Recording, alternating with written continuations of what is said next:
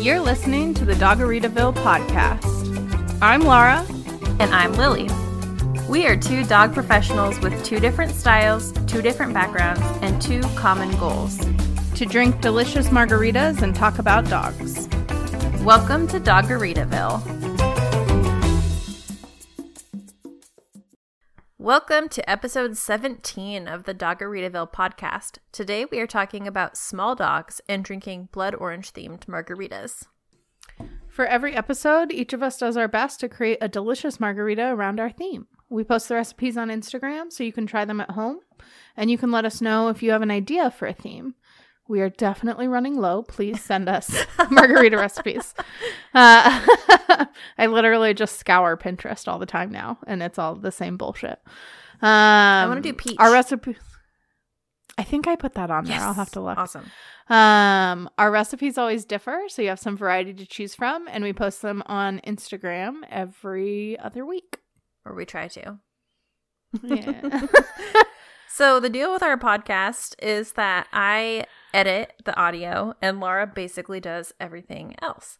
And so that's why a lot of the time you'll hear me say like, "Oh, this is an interesting segment because I didn't write this outline, Laura did it." and so I just want everybody to know that I didn't even write this. Laura wrote this. Our first segment is one that we both see coming up a lot in the future, and it's called Laura is a liar. I couldn't think of a better name, okay? I mean, it's accurate. Laura Laura Pants on Fire. That's a way better name for this segment. um, so our last episode, hopefully I don't look like a jackass when Lily edits it. I went, I'm sure I will. I went on quite the rant about Malinois. And it's not that I don't like Malinois. It's just the argument as to whether or not they're pet dogs. I'm still inclined to say that they're not. But to Lily's point, and she said it when we were recording last time, how are they different than any other working dog? And I guess they're not. I will concede to that point. However, you also don't see what's happening to them happening to other working breeds, is I think kind of the root of the issue, right? Um, so other, I mean, there's poor breeding with all dogs. Don't get me wrong, but like other working dogs are not being poorly bred in droves and starting to infiltrate the entire shelter system. So I think my frustration and rant was really more rooted in that problem than the dogs themselves. And you'll hear me say this a lot, but I was wrong. I have a little bullet point that I don't understand right here. Uh, I was just trying to break up the segment so it's not me just talking. Got it. And I figured you would probably make fun of me for admitting I was wrong or something. So. Oh, I see. I thought you were writing that I would say, "I'm sure you'll mock me here," and I was like, "I don't." Yeah. Why? yeah, I'll mock you. Sure. I mean, um, I'm generally. I feel like we're both generally mocking everybody, but. Uh, no, I think like to that point, I'm not, I'm not in rescue. Like I'm never in a shelter, and I don't yeah. run my own rescue, and so I'm not seeing this at all. Yeah. You know. So to me, it's like they're they're no different from a German Shepherd or you know whatever other else there is out there, or a Vizsla, like you told me that someone got the other day. Like, yeah, you know, to me that's not really any different. But like, I'm also not sitting right right at the front desk of the shelter and watching them get adopted out. So Which leads us to my next comment.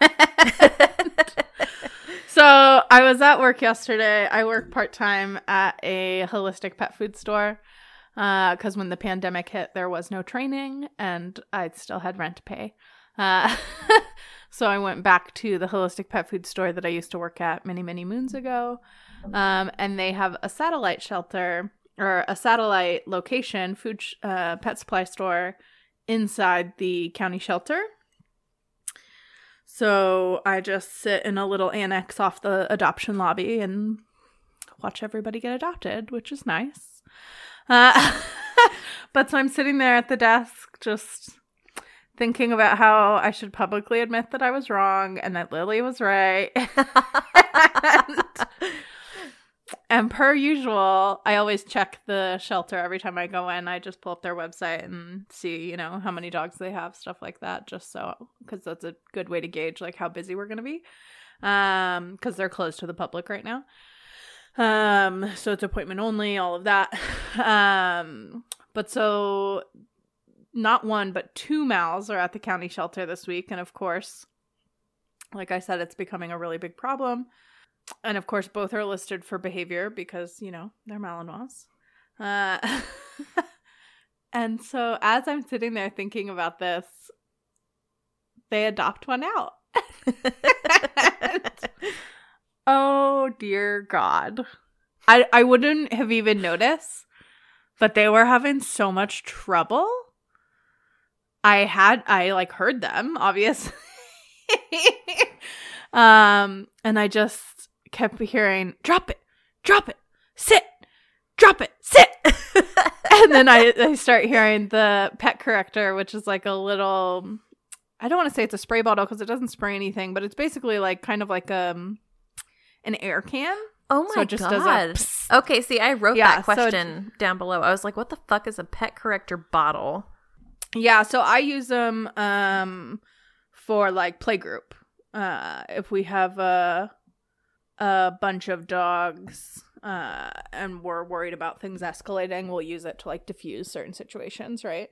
And you don't like shoot it at them, nothing comes out of it. It's just basically a loud hissing noise. Okay. Um, so it is an aversive technically, uh, but it's not actually like doing anything, right? Sure. Um, but yeah, so I just hear that like drop it, sit, like and I'm like, what the fuck is going on out there? And I look up there and there's this huge Malinois just going ape shit. and these two adoption counselors like can't do anything to save their lives. And this adopter has no idea. Like he's just holding the leash as tight as he can and like choking him out. And I'm like, bro, he's gonna keep fighting you because you're fighting him. Like this dog has been living in a kennel for at least a week. And he's a fucking Malinois. Like, what do you it was literally all they could do to get through the paperwork. Like it was just a total fucking disaster. They just kept passing the dog off back and forth because like they'd try to hand it to the adopter, but then the adopter couldn't focus on like the adoption process of paperwork or anything, so they'd hand it back to the counselor. And then the counselor would have to like stop it from jumping around and it was just laughable and I say laughable because it's actually really sad and that dog's going to be back or it's going to live a horrible life or something. But I mean, so I did feel a little bit validated in that. and yeah, I mean, like I said, Lily's right. That would be most working dogs, but like, god damn it. I'm also not seeing Vizslas or border collies in the shelter two at a time every single week. So sure, that's my issue. I so wonder yes, Malinois. why that is. Like, I mean, I know that we already asked this question on a previous episode, but like, was there some show or something with the Malinois in it recently? Well, or? so Huskies, uh, it, I think it was Game of Thrones, right? Because there's a Husky at the shelter every single day, no matter what. But they're still a novelty breed, so they do get adopted out pretty quickly. But I think it's the same. I mean, it's shepherds too. There's a shepherd at the shelter every single day too, and yeah. that didn't used to be the case either. Um, I think it's just like the increased awareness of like police and military dogs, and everybody wants to be a badass. Like that's sure. the only thing I can think. Because with social media and stuff, you see that more, and it's not as much of a, a novelty. So people are like, "Oh, I can, I can do that." Sure. I want a dog that can climb ten feet walls. And I wonder Where if that like it. I wonder if that on the flip side is the reason that they're getting returned more than other breeds is like you know, you got this dog because it's scary looking and now you're scared of it. And so like you need to take yeah. it back. Well, I think everybody wants that dog that like oh, I can I can train it and we can do this and it never has to be on leash and it'll attack my enemy. but people don't understand like how much work that takes. Right. And like the dog's not just born doing that. Yeah. Um. So yeah, I don't know. I think it's people want that, but they don't want to do the work. I, I don't know what it is, or they think playing fetch with it every day is enough exercise. I don't know. I just I just don't know. Dear God, help us. So the the important takeaway from this segment is that Laura is dumb. Um, no, I'm just kidding. it's true. It's Um, true. But so yeah, that's my new favorite segment. Laura admitting she is a jackass. So we'll take a break here, and when we get back, we will start talking about pretty much the opposite of Malinois, which is little dogs.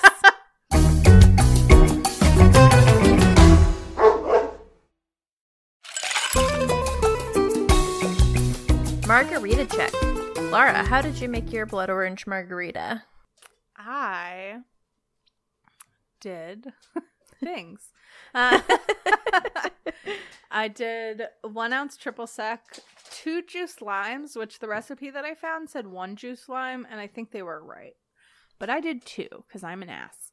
Um, it's the theme of this whole episode.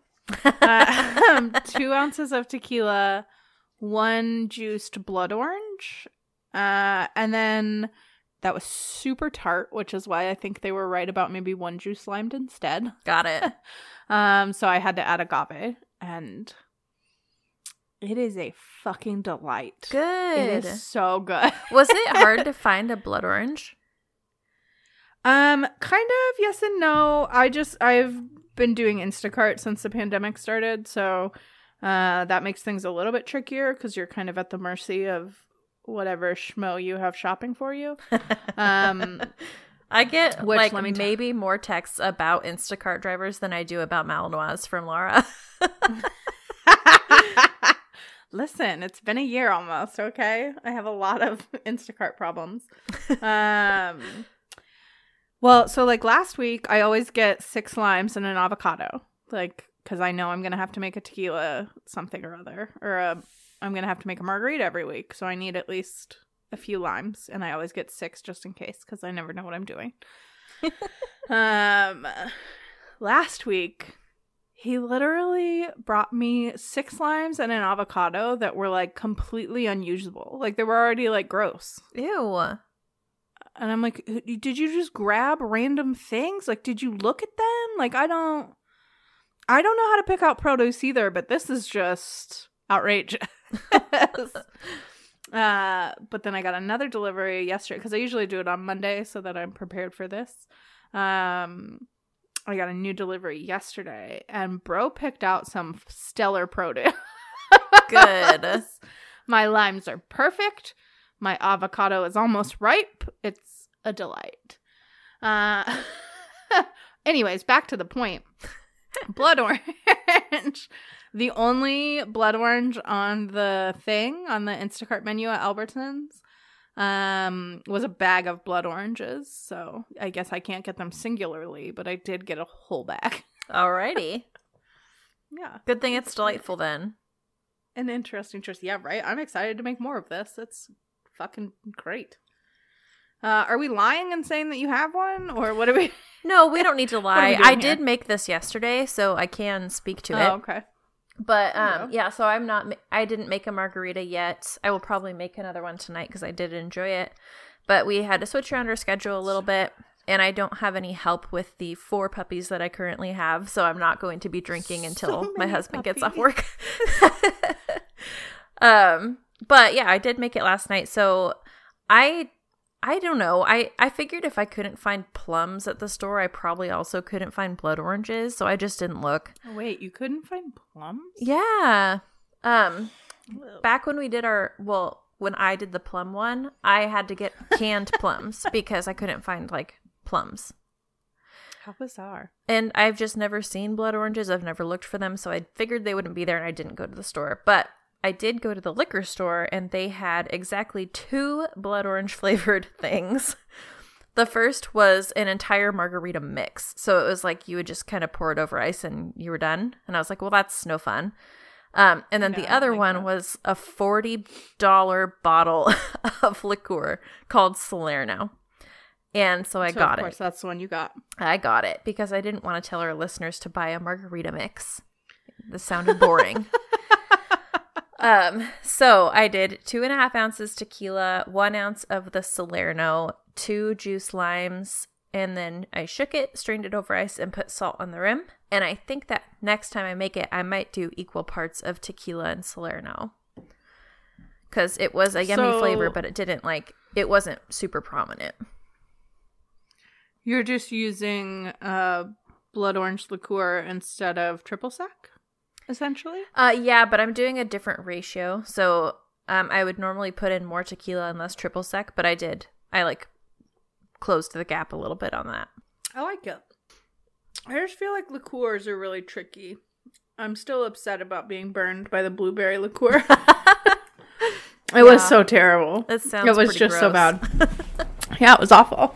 Blood orange liqueur does sound bomb though. It's pretty good. I'm happy with it. I didn't know if it would be like different than triple sec, but it is. Like it's a different flavor. I should try making this without triple sec and just the juice blood orange. I might mess around with it. I got plenty of blood oranges. a whole bag. Anyways, it's fucking delicious. Was yours as delicious as this? I re- I'm really happy with mine. Yeah. Um. Although now that I know that blood oranges might be at the store, I might go get one and then like put some actual It's- juice in it. It's pretty delightful, I will say. If I have to get a whole bag, I'm not sure that I'll do it, but But the forty dollar bottle is fine. okay, listen. if I have to buy a three dollar bag of oranges, I'm not in. I don't need your logic, okay? I mean, this was a rare opportunity when I'm not being the irrational one, so I had to take what I could get.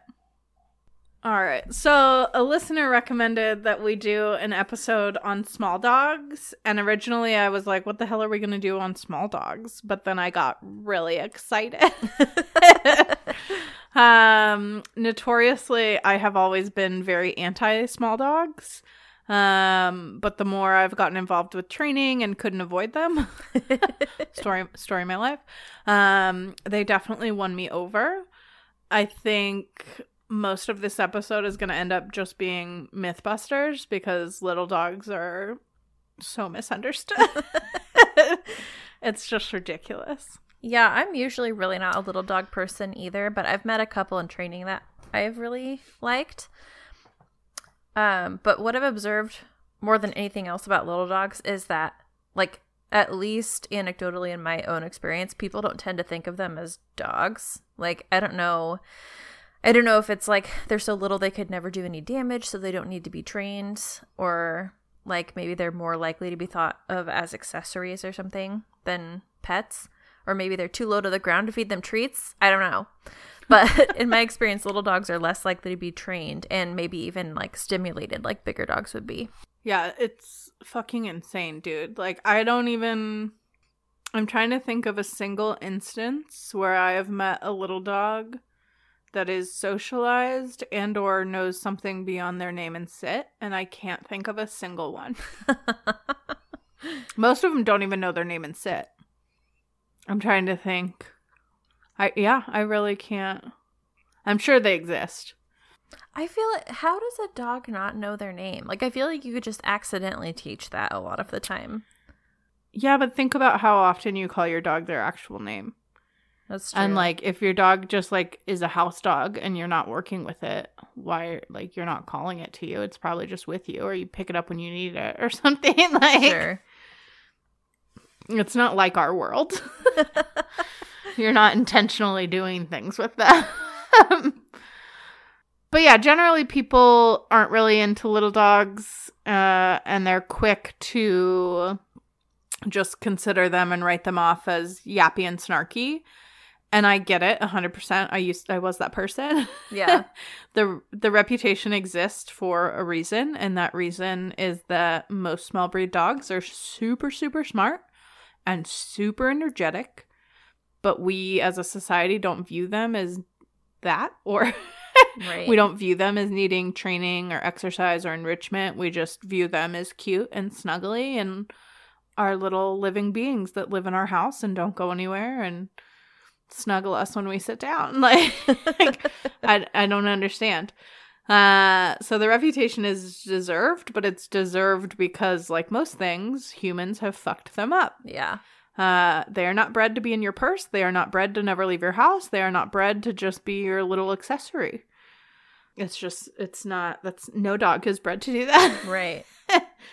I mean, maybe some designer breed I don't know about, but even then, probably not.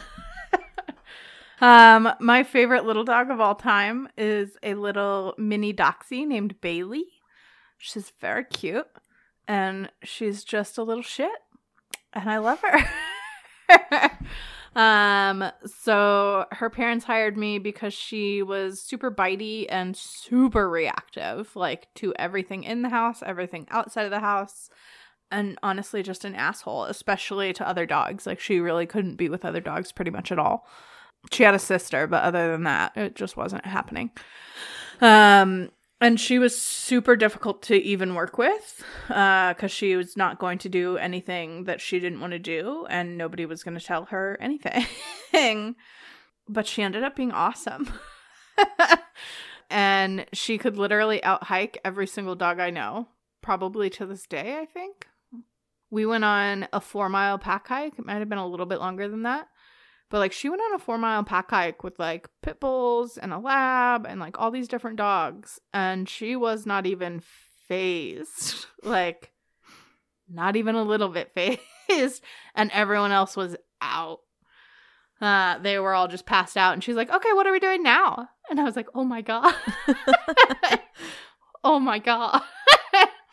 So, I mean, turns out that she just needed like an obscene amount of mental and physical to the point where it was even difficult for me to tire her out. Uh, and I mean, that's literally what I do. Like, we would go through a whole thing of like exercise, mental, more exercise, more mental. And she would be like, okay, next. And it's like, oh God, what do I do? But yeah, I have a bunch of other stories about little dogs that are just like her that are more than capable of accomplishing anything that any other dog can do. Uh, I think it's just a rarity that they are held accountable and properly cared for. Uh, and that's part of why they have the reputation that they have. Yeah, when I think of little dogs, the first dog that I think of is this Chihuahua that I got hired to walk when I lived in Washington and again this was before my training days and so i didn't i just didn't know what to do but this guy was so mean and i only walked him two times before i told them that i had to quit. It was the only client i ever quit on but i could just not get near this dog and he, and he bit me while i was unleashing him and like it was just i wasn't prepared to handle it. And looking back on it. I don't on remember it this. Oh yeah. I mean i don't even know i don't even know if i would have been talking to you about dog training at this point. I mean i must have. I don't know but anyway, I uh I had to quit and looking back on it, I'm sure that they missed out on socialization or something like that. But the other thing is they hired me as a walker when they got a newer, bigger dog. So the Chihuahua who is older was almost like the afterthought who was just getting walked because I was already going to be there. So it's like they didn't think he needed a walker and only got one when they got a bigger dog. And so it's interesting to think about it from the side of being a trainer because I've also talked about this other family in the past um, who had two Jack Russell Terriers and a French Bulldog. And all of those dogs were amazing. And I usually really don't like Jack Russell Terriers. But if you think about it, they hired me to come over for an hour every day of the week while they were at work to spend time like interacting with their dogs. And my guess is that if they were willing to do that, like spend money on that, then they were also doing plenty of other things to keep their dogs like stimulated and fulfilled and stuff. So the difference between that family and the Chihuahua family, I think, was that they their dogs weren't afterthoughts. You know, they were dogs to them. Yeah.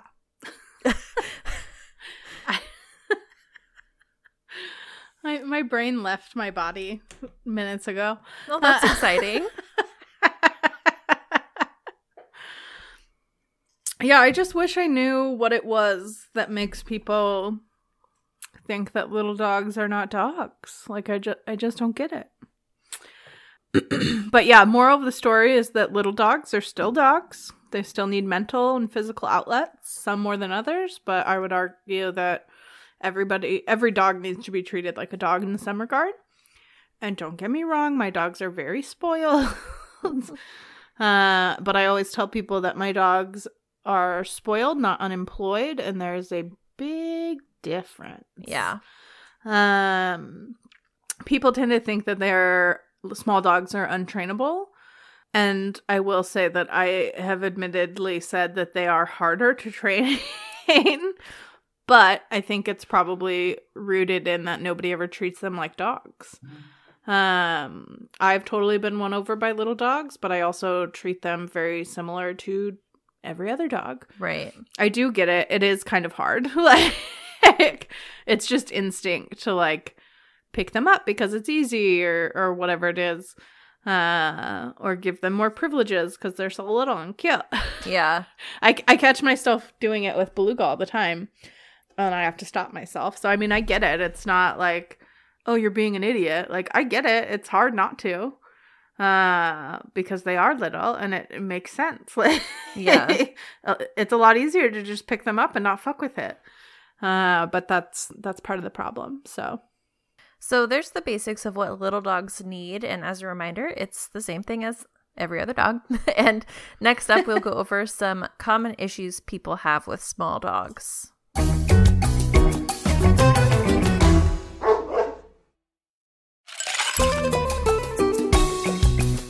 Margarita check you're not drinking a margarita. Hmm. My ice water is really good. It's so cold. would you i guess yours probably wasn't tart. Was it? Um, no, but I mean, it confused about definitely how tart mine is. It wasn't as sweet as like a normal liqueur usually is, you know. So yeah I I liked it. it is a delight i would say it's it's top five probably Wow. Mhm, Yeah. mhm. I like it a lot. And it's super easy, low maintenance. It's my jam. Well, good. And you can make it a hundred more times because you have a whole bag. Yeah. Thank goodness. So I love what Laura has titled this segment. this segment is called Barking, Biting, and Being Bitches. And those are the three complaints that you'll hear with small dogs. They're bitey, they're barky, and they're in general assholes. So let's talk about it. I mean, I'm just saying. If you heard that sentence, bitey barky bitches, you would instantly be like, Are you talking about small dogs? Like that's just I mean, come on. Um so yeah, I mean my top tips are stop picking them up. For the love of God, stop using potty pads. Teach them their name and basic commands. I know you don't think that needs to be said, but let me tell you, it needs to be said. Correct them when they do things wrong. And literally, those tips right there are going to solve 80% of the issues. because every single time a little dog is being a dickhead, what happens? They get picked up. Most little dogs I know aren't even house trained, and it's because there's fucking potty pads everywhere. yeah.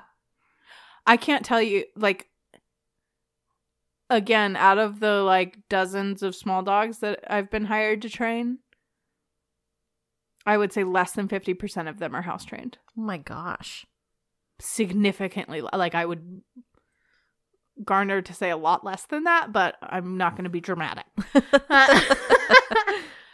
Almost none of them know even sit. Like it's insane, dude. Like I don't understand. yeah. What is the problem? And like they're not calling you so that you'll teach their dog sit. They're like calling because like the dog is barking all the They're time psychos. or whatever it is. Yeah. And so it's like, well, you have to solve all of these problems before we can even talk about that. Exactly. And that's like the conversation I've been having so much of lately is that like your dog has zero skills. I cannot fix the fact that it bites people until it has basic skills. Yeah. Like what I don't I don't like how did you even get here? The dog's like 8 years old. And and why would your dog listen to me if it's not listening to you? Like it's not just gonna I'm not gonna like but- walk in and like have control of the room, you know? Yeah. but I mean, it's just amazing. I don't I mean, I don't expect the average person to be a dog trainer. How do you not teach a dog to sit? Yeah. I taught my dog to sit when I was 8 years old. With Doritos, but still. That's a high value fucking trait. I'll sit for Doritos. oh, he was a psychopath. He got put down when he was like eight years old because he was so aggressive. Oh, fun. Uh, yeah, I was destined. I was destined. It's a backstory. Be... yeah. uh, but like, I just don't. I just don't understand. How do you live with a dog that is not house trained and doesn't know anything? How do you do this? I would die. Mm-hmm. I just I don't know. Mm-hmm. Mm-hmm. Mm-hmm. I have nothing. I have I'm just uh, I'm mesmerized. So Laura gave you a basic summary of how to tackle those three issues, but let's tackle them one at a time in a little more detail. So first, biting. I honestly do not have a working theory for why this is not worked on in puppyhood, except for my theory from earlier that people just think that they're so little that they can't do any damage. But let me tell you something I have been bitten by three dogs in my life a full grown Australian Shepherd, a full grown Rottweiler, and like an elderly, decrepit Chihuahua. And guess which one was the only one who broke my skin and made me bleed? Like, it's the elderly, decrepit Chihuahua. it's not cute. It's not a small deal. They need to be socialized just like any other dog, and they need to be taught appropriate behaviors just like any other dog. And then my other theory while I was thinking about this was that maybe little dogs are more likely to come from backyard breeders who will let them go home early and they never learn bite inhibition. But even then, that is trainable, and there is no excuse to get through puppyhood and still have your small dog drawing blood. So there's my little spiel on biting. What does Laura have to say about this? Yeah, I mean, I guess it's puppyhood and that they're like again, they're just accessories, so they're not socialized or trained. But also too, think about a small breed puppy. Like when they're puppies, they're like three pounds. They're like five yeah. pounds. Like they're minuscule. they are so little. it's bananas. So it's like nothing that they're doing is is a problem, right? Because they're literally three pounds. right. And I mean, I get it when when they're full grown at ten pounds, it's also not as much of an issue. But like, my big thing with that is like, I don't care if they're gonna break skin. I don't care if they're gonna do damage. Do you know how fucking miserable it must be, like psychologically, to just be in that fucking headspace all the time? Yeah. Because I cannot fathom being so scared and stressed and angry at fucking everything. That you're just attacking like people. right? Yeah. Like that's my big argument uh for small dogs is like I don't really give a shit if you care or if you're worried about it or oh I just don't have visitors or whatever it is. Like I don't really give a shit. Your dog's mental state must be fucking miserable. Mm-hmm. Like, I just. Like if I have anxiety attacks every day and someone's like, "Oh, you you can't have Xanax. You're not allowed." I would kill myself. like you you're just making them fucking sit in this awful place where everything is terrifying or an attack. Like what is good about their life in that scenario? Yeah. That's it's a really good bananas point. to me. That's I mean, that's what drives me nuts cuz especially it comes up a lot when we deal with behavior euthanasia. Um a couple years ago we behavior euthanized a a miniature poodle. She was sold to the people as like a mini something doodle. Uh she was some sort of doodle mutt or poodle mutt I don't know, whatever. um, but everybody, like, people came for our heads. They called the news. It was a whole thing. Oh, yeah. That's right. And everybody's argument, and this dog was out of her mind. Like, it wasn't like, oh, she needs a lot of rehab and that's just not realistic. Like, no, there was something wrong with this dog. Anyways, though, everybody's argument was like, how much damage could she do? She's 15 pounds. And I'm like, I'm not fucking worried about the damage, although she can do quite a bit. I mean, cats can do quite a bit. yeah, right? Like, definitely. A cat, yeah, cats will fuck you up, man. Uh, Yeah. Anyways, not to go down that rabbit hole. but uh it's I mean, she can do a lot of damage, don't get me wrong, but that's not my concern. My concern is she's fucking miserable all of the time. Yeah. Like it's not fun for her to be doing this. Yeah. She's not happily attacking people. Right. that is not a thing, right? Which one is that? Is that one this of the is new ones? this is Phoebe. She's she has decided Oh, that she won't one? bother people if if I hold her. So that's what we're doing. I just want to get through the next hour or so with quiet puppies, and then she can go back to bothering everybody. Um, so yeah, to get back on track, I think the biggest thing with small dogs and biting is that they are not managed at all. And if they are, it's usually by picking them up, which like I've alluded to multiple times already is a huge no. Yeah. Which Just like let's let's clarify no. that like holding your dog in general is not the no. Like the no is picking them up to stop like what to manage behavior basically. Oh yeah, you want I mean I pick up my big dogs. Right. You want to snuggle your dog, have a good time. Right. I just want to make that clear. There's a Oh yeah, for sure. There's plenty of people that are like, I can't snuggle my peaches. I'm like, no, that's not what I'm saying at all. I mean, you see on my Instagram, my dogs are on top of me 75% of the time. um, but yeah, picking them up is, I couldn't think of a better way to describe this other than like a position of power. Um, I don't like that term, but I can't Mhm. think of a better one to describe like what it is when you when you pick them up. Hmm. Um, like it's basically a, I don't know, it's an entitled position, I guess. I don't know. Interesting. Um, but you're inadvertently reinforcing the behavior, right? So if Hmm. they bark at someone that comes in the house and you pick them up, you're basically telling them, "Hey, good job. Thanks for barking at them," right? Um, when in reality, you need to manage their space by keeping them on leash and helping them work through whatever the trigger is. So if it's people, for instance, first and foremost, hire a trainer. We're, I think we're going to start saying this every episode. Uh, and we have an episode about that now, so go listen to it. yeah. um, start socializing slow and at a positive pace. You're not just going to start inviting people over every day and expect them to deal with it. Like that's that's not a good approach. Uh, don't put them in situations that they can't handle yet. And then also the biggest one, which seems so obvious but nobody does, do not give them access to people if they're going to have an issue. right. I I don't understand why I have to say it. Right. You know your dog is barky and bitey.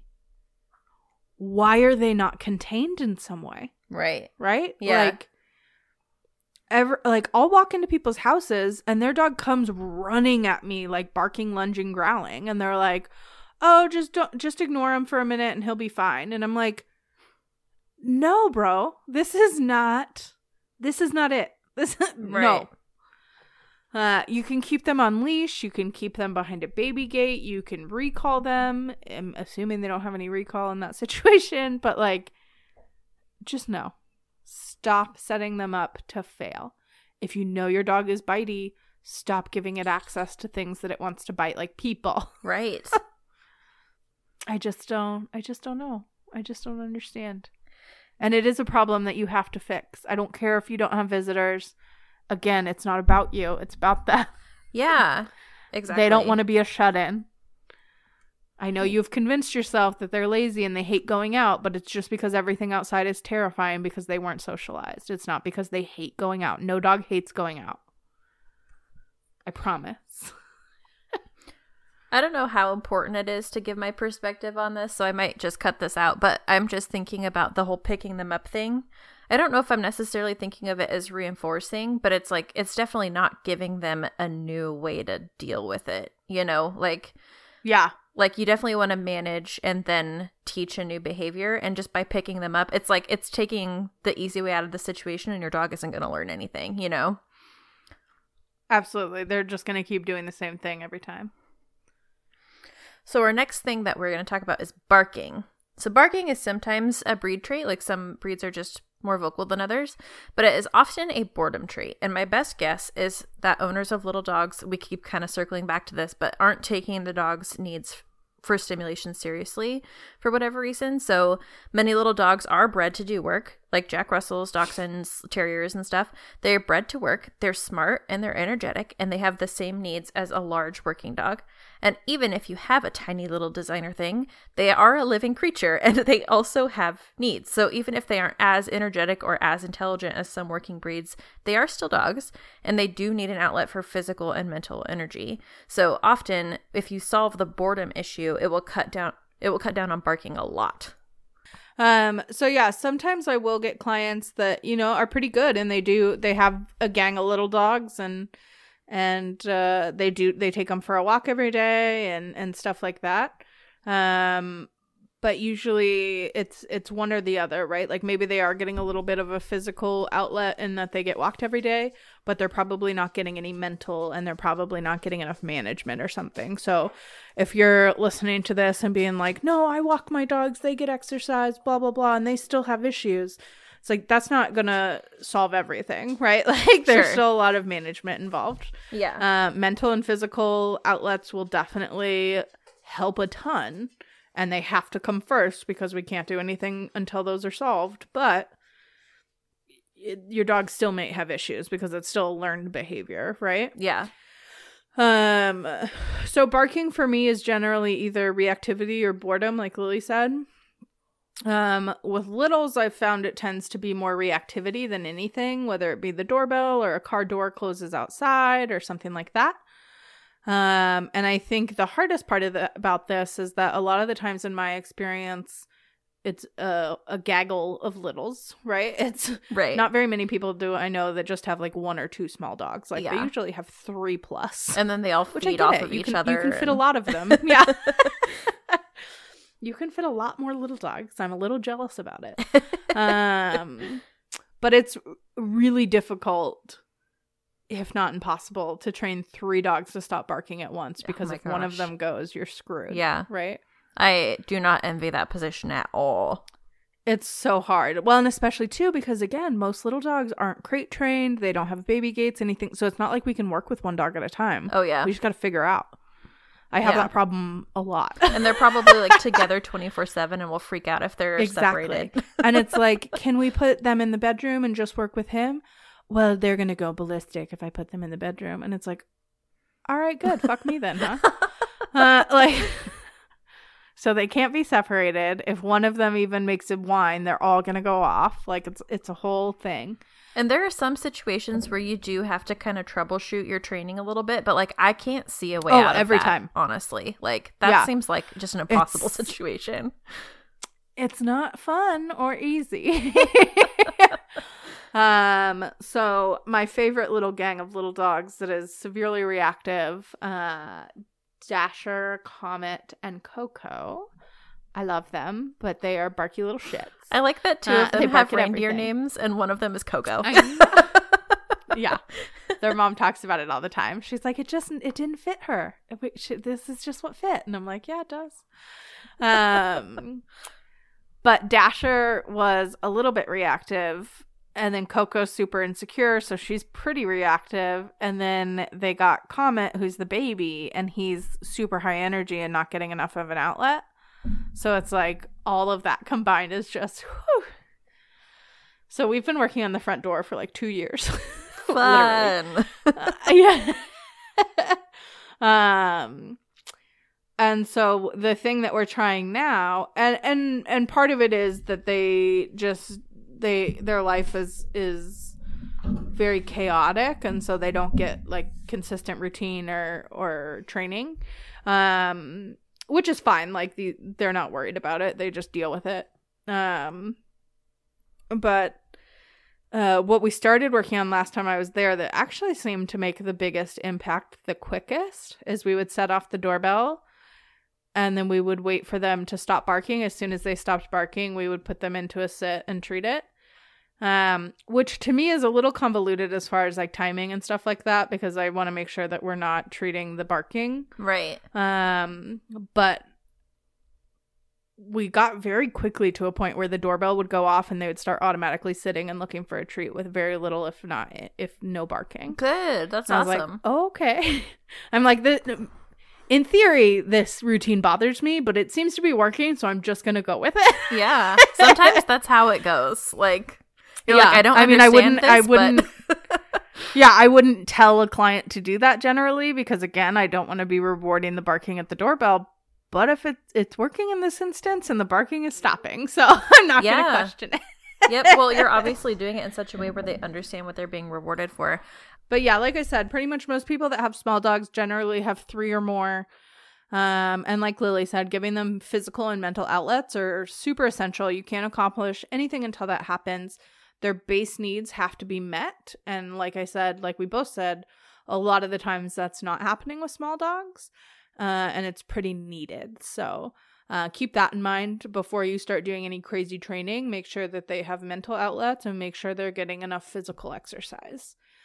I generally try to work on desensitizing um with with reactivity so working consistently with the doorbell uh but I also make sure to try and correct them as well. So as soon as they start barking and I know everybody's going to throw a shit fit because I said we're going to correct them. um that doesn't mean I'm throwing things at them. That doesn't mean I'm physically hitting them. to me, uh-uh is a correction. Right? Like corrections aren't always I mean it's always a negative technically, but like it, it doesn't mean I'm hitting anybody. right. it it doesn't mean we're being abusive. Uh-uh is a correction. Okay. So not only do I try to do desensitizing and all of that, but the reality is in the meantime while we work on it, it is still gonna happen. And we need to be sure that we're consistently correcting them. Um, so as soon as they start barking, I give them an ah ah, and if they do not stop, obviously, then I have to physically get up, go get involved. So like if they're barking at the front door, I'll go stand at the front door and back them off of it until they kind of let it go, right? And so I'm not trying to do that in like a dominance way because again, I know everybody's gonna go ape shit. it's not like I'm looming over them and like get out of here. Like I'm just going to the front door and I'm owning that space and letting them know, hey, I hear you. I've got the situation under control. I don't need your help. Um, and barking, I mean, like we talked about, it's a pretty huge issue. There are a million little rabbit holes we can go down. Um, but if you're working on the problem in any way, shape, or form, that's honestly half the battle. So Yeah. It totally try is. different things. It totally is. Like we said, hire a trainer. So Yeah. So, uh, but um, honestly, like I said, if you're working on it, that's that's gonna at least improve it to the the very minimum. So I'll just I'll talk a little bit about how I would work on the same issue um because I would do it a little bit differently. And we've talked about this a few times like in our training methods episode and like in a couple other episodes, but Laura and I have a different way of doing things. And um we I mean, I think that we both agree with one another that like both of us are good dog trainers. we just like we do different things and we have different methods. So if you want to like uh excuse me, what the fuck did you just say to me? I mean, you you just put it right up there for me. I had to take You it. had to, huh? Okay. Um, uh, but anyway, if you want to know more about that, then listen to episode two. But so, what I like to do for barking, and so this is really situational. Like, barking is not something where you can just listen to us talk Yeah. about it and then know how to do it with your dogs. But like, I would do more of, I would work at it from the opposite way. So, Laura's kind of working at it from like the full trigger of the doorbell or whatever, and then like showing them what to do, like waiting for them to sit or backing them off the door or whatever. And I'm kind of starting somewhere else. So I'm starting with either footsteps up to the door or like a, sh- a really quiet knock or like a doorbell sound on the phone, like with the volume down, something that will be that trigger for them, but at a place that they can handle it. And if they're not barking, like acknowledging it and not barking, then that's treated. And then we kind of work up to the big trigger. Uh, and then there was something else I was going to say, and I can't remember what it was. Oh, um, Phoebe. Phoebe is the most vocal puppy I've ever met. Like it's like her instinct is if if I need anything, I should scream. Like it's it's insane. Um, and so we've worked on that a lot because I just don't want to send her home to her mom like that. Um, so we've worked on that a lot. And what we do is a, a big part of it is mealtime. So like when she's watching me pour the meals and everything, she'll bark at me. And so at first, what I started doing is I would kind of like stop pouring the food every time she barked, and I would like wait for quiet, and then I'd continue. But that didn't work. And so what I started doing is dumping it all back in the bag and just like looking at her until she stopped and then like starting again. And so now she'll sit there and watch me do it. But um it like it took a lot of work. So anyways, I'm just trying to like I'm just trying to point out that there are so many different reasons that a dog can be barky and you Yeah. really have to like look at the situation and what the dog is finding either rewarding or um what's making them stressed out or whatever and work with that individual dog. But anyway, I don't think anything aggravates me more than demand barking like that. Oh I'm babysitting Avery, who we talked about in the pandemic episode. And she, when I first got her, she was a huge demand barker. She does, she doesn't really do it anymore, but I mean anything. If you if she wanted attention, if she want like all the time, she would just bark at you until she got what she wanted. Oh my And God. oh my god. Just no, like it's just so rude. oh my. I can I cannot think of a single thing that is more fucking rude than demand barking. the disrespect. the audacity. ju- the audacity. I just Oh man, the set like it just sends me into the red instantly cuz I'm just I just. Thankfully, So that is like the most cut and dried one to deal with because you just don't give right. them what they're asking for. Yeah, exactly. It's the best. Yeah. But it Um, really annoying. Yeah. I j- and that's uh that's how I got her to stop is just all right, we're done here. I'm not going to talk to you, look at you, acknowledge you or anything for the foreseeable future. So the last point that we have to go over is being a bitch. and I love this point so much because it's the biggest indicator to me that little dogs just aren't being taken seriously as much as bigger dogs. Because, like, when a dog is being an asshole, some of that is personality. Like, I will fight anyone who tells me that Mooney is not an asshole, but usually being an asshole indicates that something is missing. So they're bored, or their needs aren't being met, or they need an activity to work on, and a problem to solve, or an outlet for their energy, or training. They need training. They need to be taught to trust you and focus on you. And meeting your dog's needs will more often than not completely cure you of the being a bitch aspect of dog behavior. It won't cure your biting and it won't cure your barking, but it will cure being a bitch.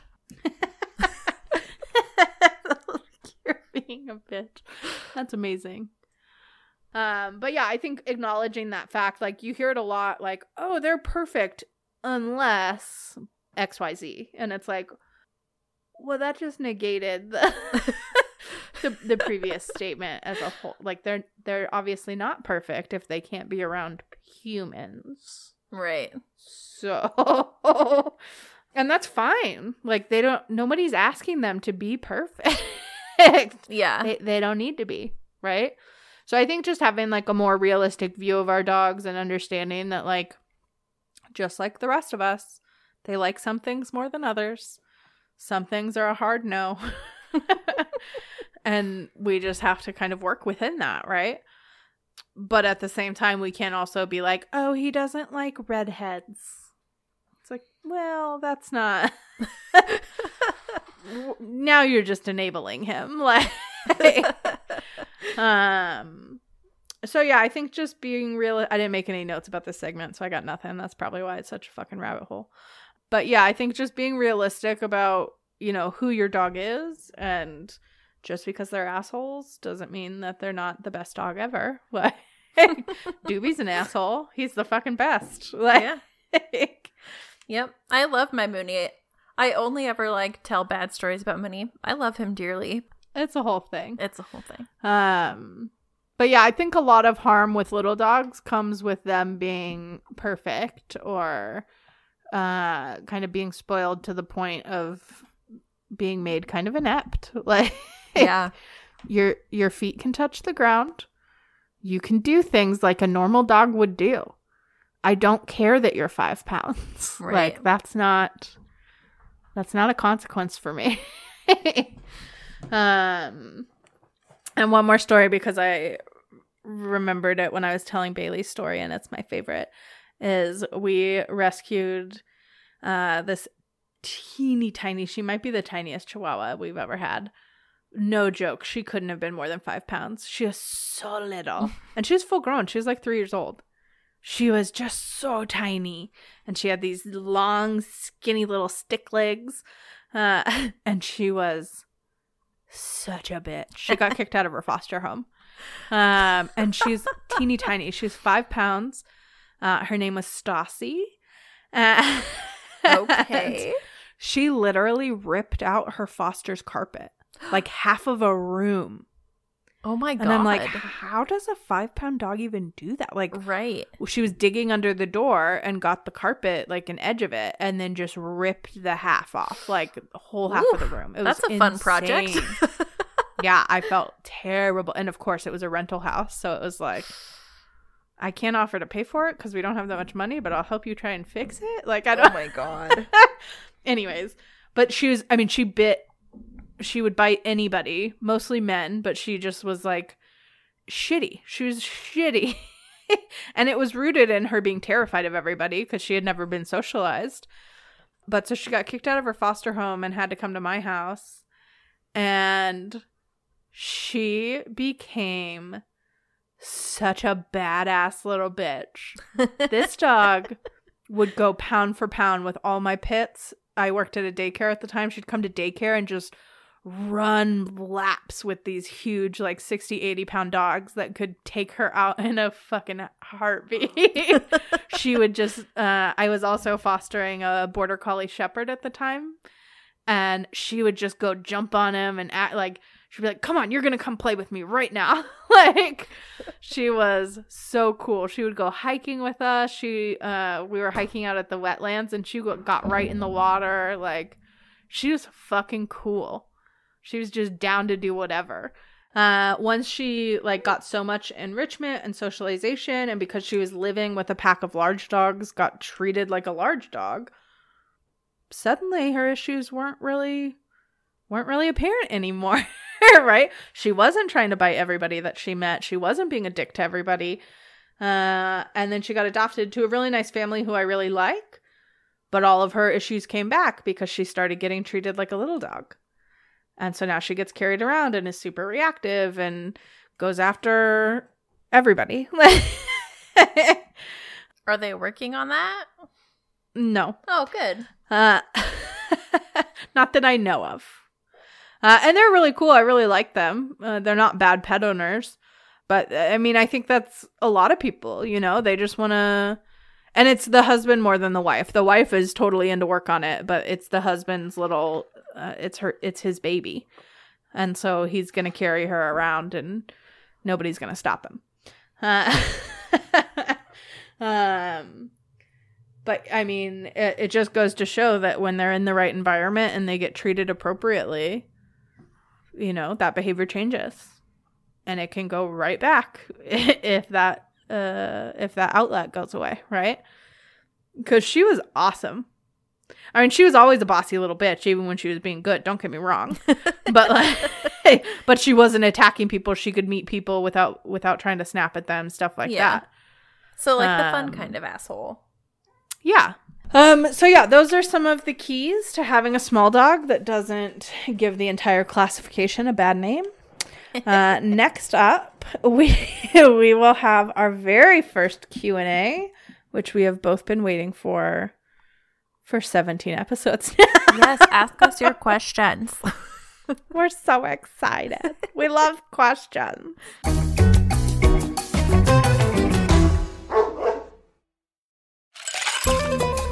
Final margarita check. Laura, how is your blood orange margarita? Did you make a picture today? No, Just one? because it's 11 a.m. well, not anymore, but I mean, so what? We had to start super early today. I originally wanted to try this blended because it sounds like a fucking delight.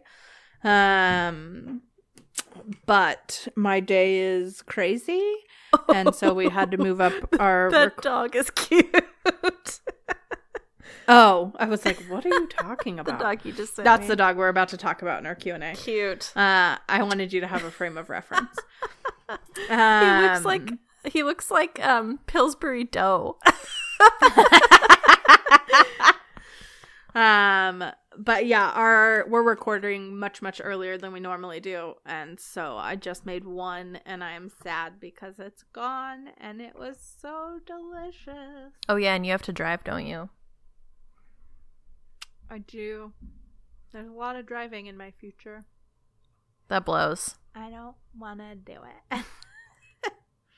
I don't want to do any of it um but yeah it was fucking delicious and i'm going to make more of them as soon as possible Awesome. And I would ask you how your margarita is, but it doesn't exist because you're a quitter. Um, I'm not a quitter. I'm a responsible adult. A little bit of a quitter. I mean, I'm a responsible adult because I schedule my podcast to be at a time when I can drink reliably. And then my uh my co-host just like, "No, No, 2 p.m." not doing that. Um, not doing that anymore. but as soon as we are done with this, I'm probably going to be able to make it cuz Scott should be off work in like You 20 minutes. I hate you. also, I will say, in the like year and a half that you've lived there, I wasn't entirely sure Scott even had a job because he's always just hanging around. and I'm like, cool. I mean, that's super useful. Why are Yeah. you never at work though? Yeah, he does technically have a job where he goes into the office, but they are all able to work from home. So as soon as the pandemic started in March, they just sent everyone home, and he's been working from home Yeah. since then. So he's just here all the time. Just yeah, th- well, awesome. that's what I figured. But I was also like, he also helps with the puppies during the day, so he can't be doing too much. yeah. Well, I mean, doing too much work. usually if he's helping me with the puppies, he's either off of work for the day or like taking a lunch break or something. Usually I during the work that day. you're three hours ahead, so he's Yeah. halfway done with his work day by the time I wake up. yeah. yeah. Usually during work hours, it's just me. But that's all right. So, for our final segment, we are coming at you with that was that was very passive aggressive. that's the whole bullet point. Um, we're coming you at are supposed to fill in your shit, bitch. It's not my No, fault. I do the whole outline and you can't fill in three fucking sentences. I specifically texted Laura and told her I would wing this segment, so this is on me. Um, for our final segment, we are coming at you with our very first uh, edition episode segment. I don't know, but it's our very first Q and A, and it's exciting. So Laura got a question from a friend of hers this week, and we're going to talk about it. So, my friend Zach sent me a message and it said, We got a pug cocker mix puppy, and she keeps chewing through internet cords and towels and pillows. that was very well timed on their part. you have it. to keep that in. You have to keep it in. It was too well timed. They're mad that we're talking shit on another puppy. Uh, um, do you have any recommendations on what to do? We tried bitter spray, it didn't really help. We don't want to boop her when she's in trouble because she takes it so personally. I just really love the phrasing of that. That was my favorite part was we don't want to boop her because she takes it so personally. yes. That's kind Um, of sweet. like it's just too pure for the world. I know. it was very like I'm not mad at you that you were booping her, but like the it's just the way it's phrased is so funny.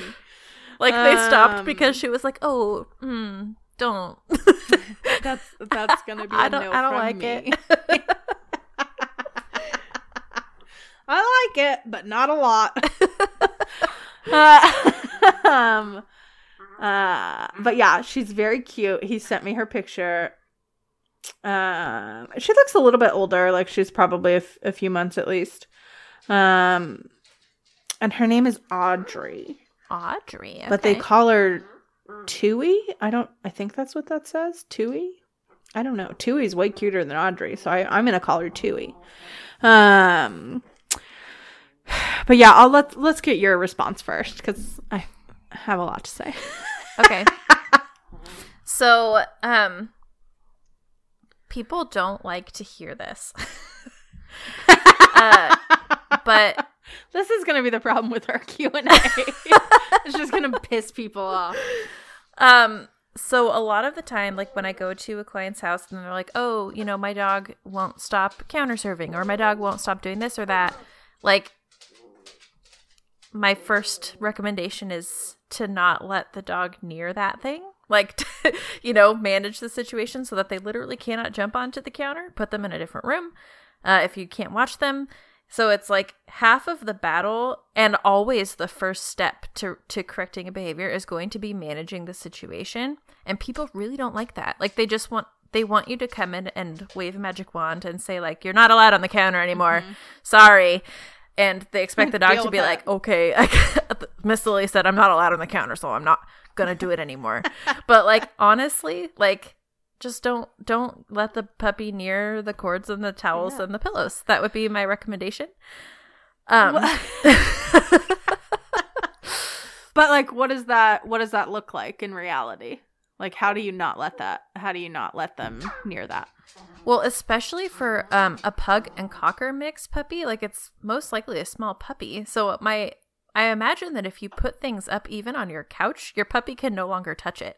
like you know, so like just put it out of the way. Like my whole living room is puppy proofed so that anything that's on the floor in here basically it's okay if it gets chewed on. So it's like just their toys. And obviously, I mean, we've talked about this a little bit before in the puppy episode, but I have furniture that they can't chew, and then it's like a whole redirection issue. But like, I don't want to just chase them around the room and redirect them out of everything on the floor. So, like, towels, pillows, cords, shoes, all my personal stuff, blankets, it all goes up where the puppy can't reach it. And then, you know, they'll learn their default behaviors of what to chew, like all their special little toys. And not to say that it's impossible to tell them not to do that stuff, but like, I just don't want to. Like, that's so much energy, just like chasing them around and being like, no, no cords, no shoes, no pillows, you know, like, just Yeah. take them off the floor. What's interesting about that is that puppy proofing did not even cross my mind. Uh, which shows you how much I deal with puppies. Uh, didn't even didn't even think about it. Uh, interesting. Okay. um. So yeah, when I first got this question, I'll be honest, I was kind of annoyed. I was like, "Are you fucking kidding me right now? Like, this is ridiculous." like, I, I that was just my initial response because of who I am as a human being, and I'm not very tolerant of things. And hopefully, Uh, the friend that texted you knows you well enough to not be offended when we put that in the episode. Oh yeah, he does. He does. No, I I texted him. I w- uh because this was like a few days ago, and I never responded. So I texted him this morning and was like, "Hey, I wasn't ignoring you. We're doing it today on the Q and A, but it won't be out for months. So I'll send you the notes that we come up with." But then Lily didn't fill out the segment, so that's fine. uh, um, but yeah, but then like after I let it fester for a couple days, I realized like, no, that's like the entire point of this podcast, right? Is for Yeah. average dog owners. yeah. Because to me this is kind of a ridiculous question. And it's it's like I don't understand how you even have this problem. But it's like everybody has this problem. everybody Yeah. that's not a dog trainer has this problem, right? yeah, like especially with the very- puppy. Yeah, puppies Everybody. put everything Every- in their but to mouth. me like it's just it's like what what do you mean i don't even like i don't even know how to tell you how to solve this because i don't understand how it's happening in the first place um so and and i think that's a large kind of problem that we consistently have with this podcast is making everything like basic enough right because to us this is like beyond basic and it's not but to Right. us it seems like it is right.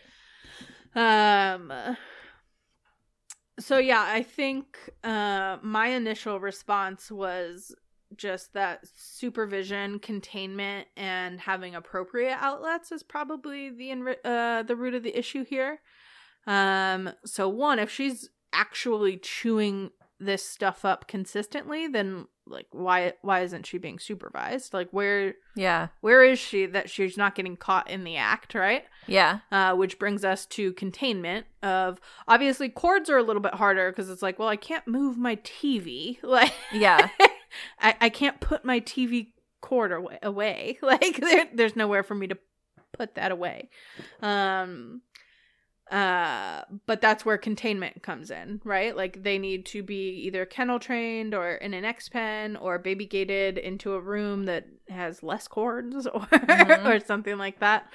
Um so yeah supervision. I mean even if she's not being supervised as much as she should be like it takes quite a while to chew a towel or a pillow. Right. cords go pretty quick. Like i get that. Yeah. i see that. But, uh, but it takes takes a bit of time to get through a pillow. I've lost several in my day. It's not a quick process.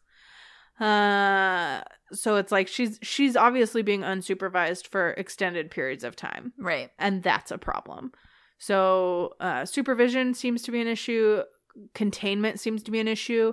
She should not have free rein of the house. And if she doesn't have free rein and this is still happening then she's being contained in the wrong areas. Yes. Yeah, definitely. uh, so kennels are your friend, but I know a lot of people don't like kennels, so an X pen is a good idea. Or like I said, just baby gating her in a room that doesn't have things that she can chew on. Mhm. And then most importantly too, like making sure that she has a different and we talked about this a lot in the puppy episode, which I did I sent him that as well.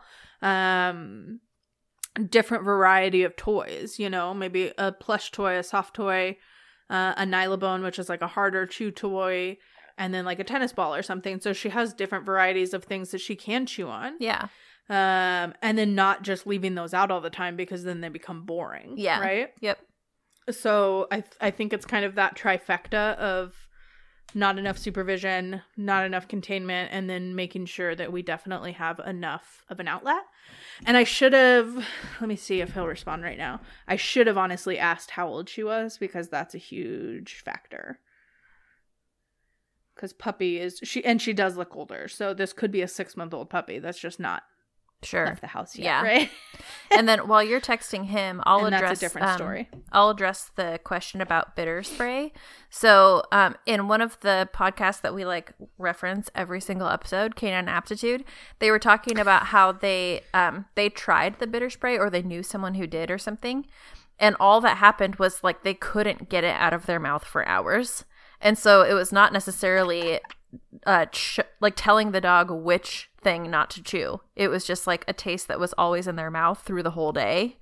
And so it's like it's either giving your dog a, negative experience with everything it's putting in its mouth or it's just like desensitizing them to the bitter spray. But like either way, it's not going to tell your dog what they shouldn't be putting their mouth on. So, Well, and I've had a I've had a lot of dogs that like it. Like they'll drink it. That's hysterical. Legit. Like you spray it, they spray you can spray it in their mouth and they're like, "This is great." um Okay, so she is 6 months. Somehow I knew I it's it's good cuz when people say puppy to me, I'm thinking she's a little puppy. So I'm like, "What do you mean Same she's here. doing all this?" So that's a total difference. Okay. 6 months. I don't take back everything I said. It still is relevant. But big difference. So at 6 months, she should be having play dates she should be having walks. She should be having exercise. Uh you know she should be going to the dog park or whatever whatever outlet there is.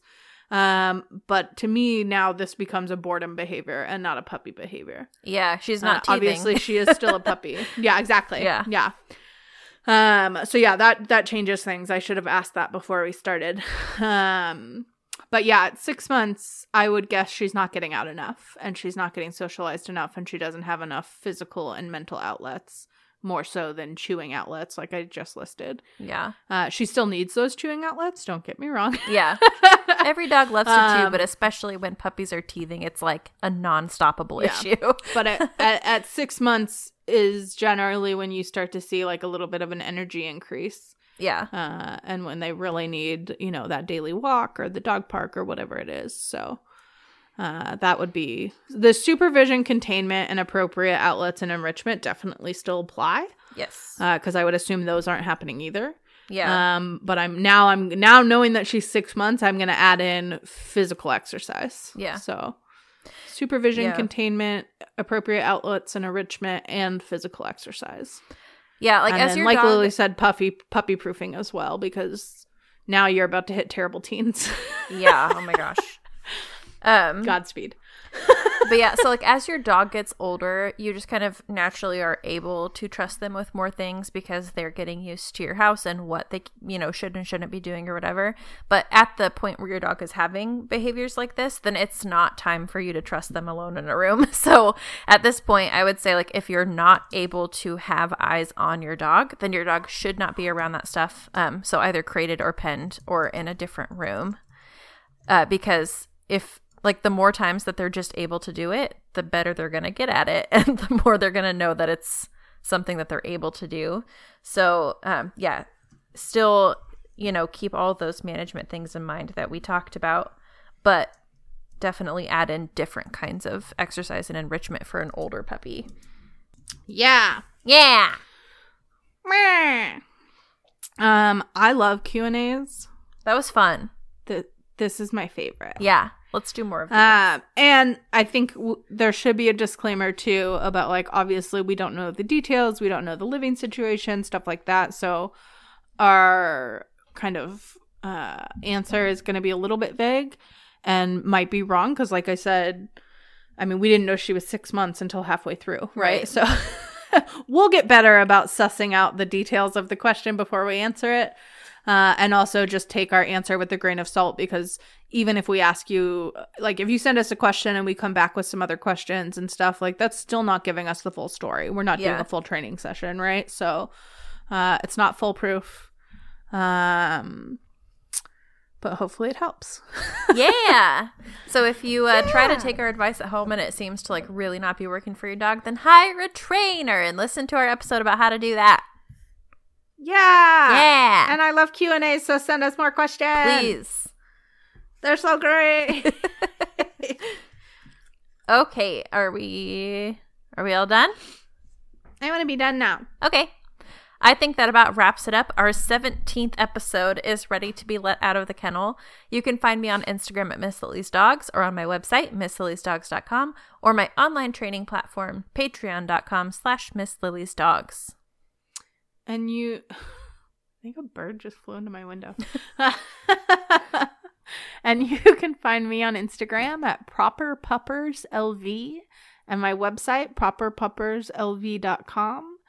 In our next episode, we will be drinking Hawaiian themed margaritas, which I have no idea what I'm going to do for.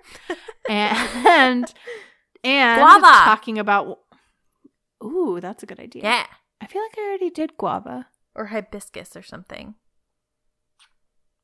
Oh, you know what? I did find a hibiscus recipe. It was with like tea or something. It was odd. Um, what is that in your hand? It's my dog. Is that a dog? Yeah. Oh, it, was- it looked like a toupee or something. It was very it odd. basically is. She's Uh, a toupee. Well, because it was just like the top of her head. She didn't have She's eyes or literally anything, and I was like, the color of my hair. she's Like, so dark. Yeah. it's hard to see her features. yeah, it is. anyways. It's hard to take pictures of her. It drives me nuts. Uh huh. Yeah, Yeah. it's annoying. Huh. Uh, okay. In our next episode, we will be drinking Hawaiian margaritas and talking about my favorite rant of all time, littermate syndrome. It's my favorite. it's my least favorite, which is why it's my favorite rant. Uh, We love to and nobody knows about it. It's how I make my living, honestly. I just complain at people about what they're doing wrong with their dogs. Uh, next time on the Doggeritaville podcast. Woohoo!